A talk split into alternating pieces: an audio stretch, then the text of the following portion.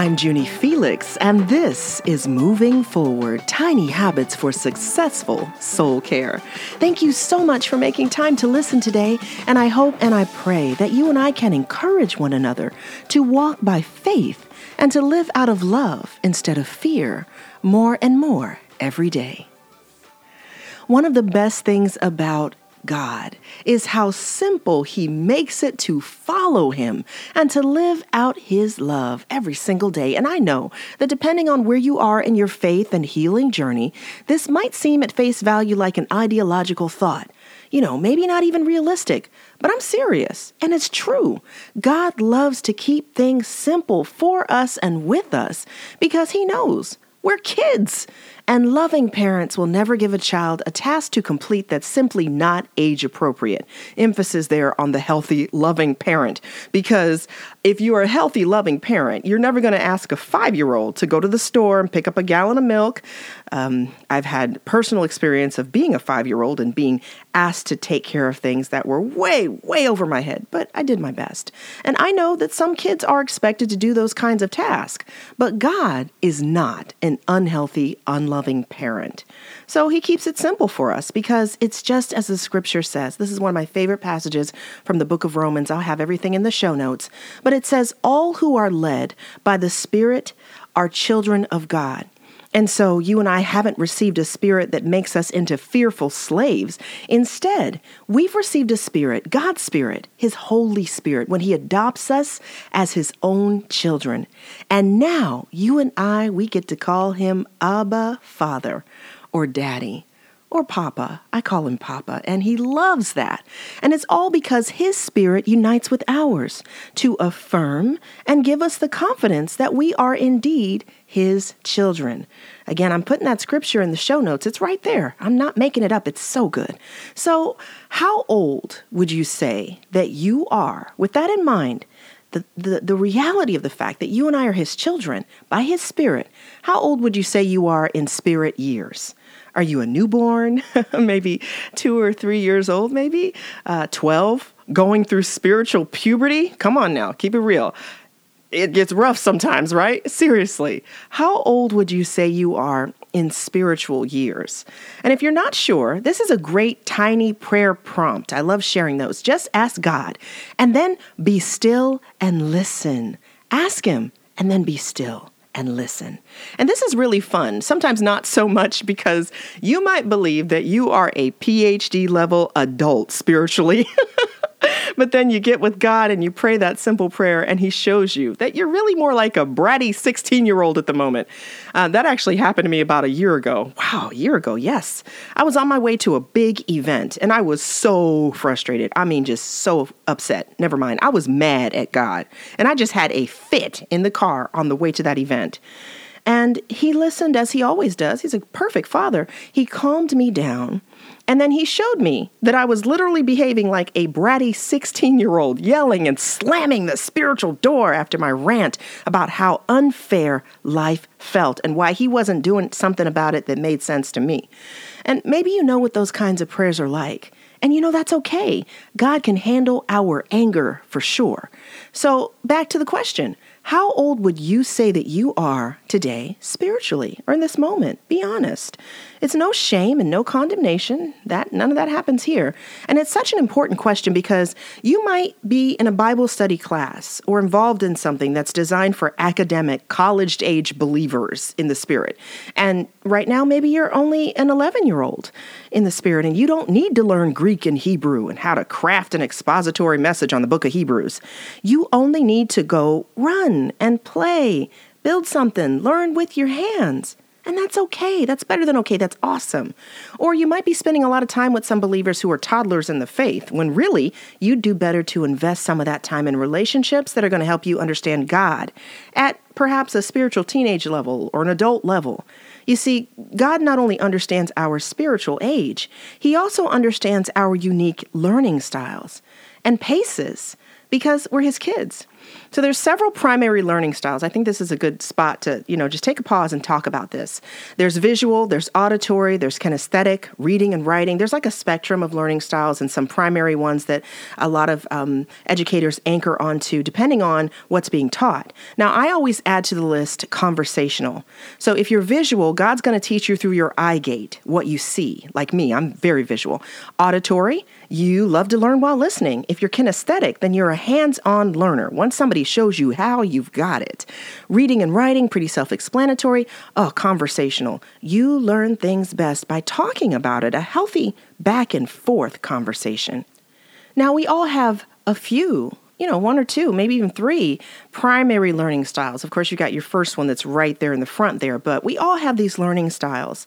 And mine are visual and conversational first. So that's how God relates to me every single day, all throughout the day. So, what about you? Do you know your learning style? It's okay if you're not sure. I've provided some downloadable resources in the show notes. Just stop by juniefelix.com. It might be helpful for you. So, please feel free to take a look. And every kiddo, this is why we have this research in place, every kiddo does better when we know and understand our unique learning styles. So, to keep things simple, and because God is such a loving and perfect parent, He's going to keep it simple by reaching out to you through your primary and your secondary, even tertiary learning styles. And behavior science has proven that simplicity changes behavior. That's one of our maxims as behavior designers. God designed the whole system, and He never breaks His own rules. So keep it simple. And too many people are walking around and living by faith, living and loving, and making it all so complicated and exhausting and just full of all the rules and the hoops to jump through. And it's flowery language you need to learn, but it's not supposed to be that way. One of my friends, Susie, and she's she's visual as well like me. And she's i think she's kinesthetic secondly. I'll have to ask her. But sometimes she says it this way. When it comes to understanding god's love for you as his child and the beauty and the simplicity of that love just close your eyes and imagine two tables. One that's broken down and ragged, splintered and wobbly. The chairs are so so wobbly that you're scared to sit on them because they might collapse on the floor and that would be so embarrassing. And there's a stale piece of bread on the cracked dinner plate on the raggedy table. And then she says, Imagine the table that belongs to the child of the king, the sons and daughters of the Most High God. That's you and that's me in Christ. Imagine the beautiful tablecloth, the ornamental high back chairs, the crystal vase with a beautiful bouquet of fresh flowers, satin and gold embossed napkins, the assortment of warm breads with butter. Oh, goodness gracious. And the sparkling sweet beverages all right there for you and me.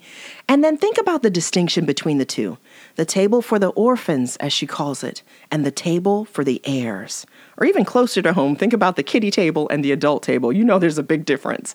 So I'm here to tell you today that God, the multiverse maker, the Father of lights, our Almighty King, is calling for you and me to sit at the table with Him, the table for His children. And no matter your age, as His child, that's where you belong. It's the table for the kids of the King.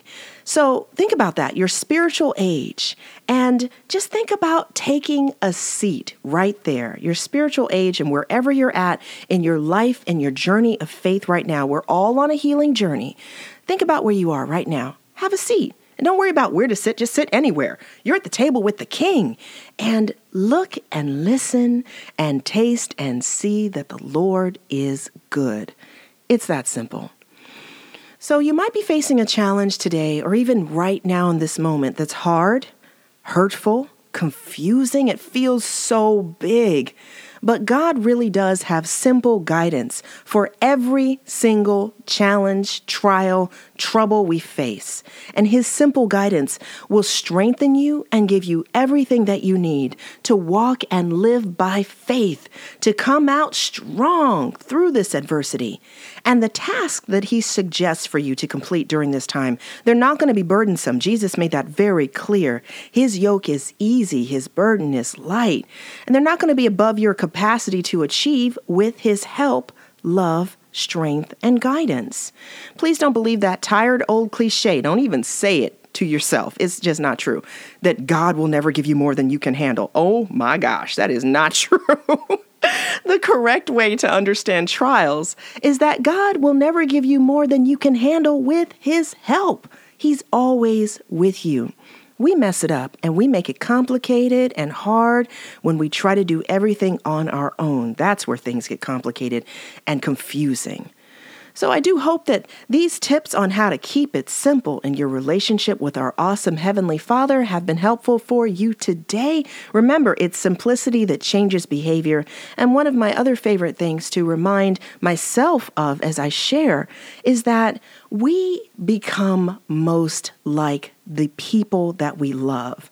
So, growing in faith, as my colleague and fellow neurotheologian Jim Wilder says, we are changed more by who we love than what we believe.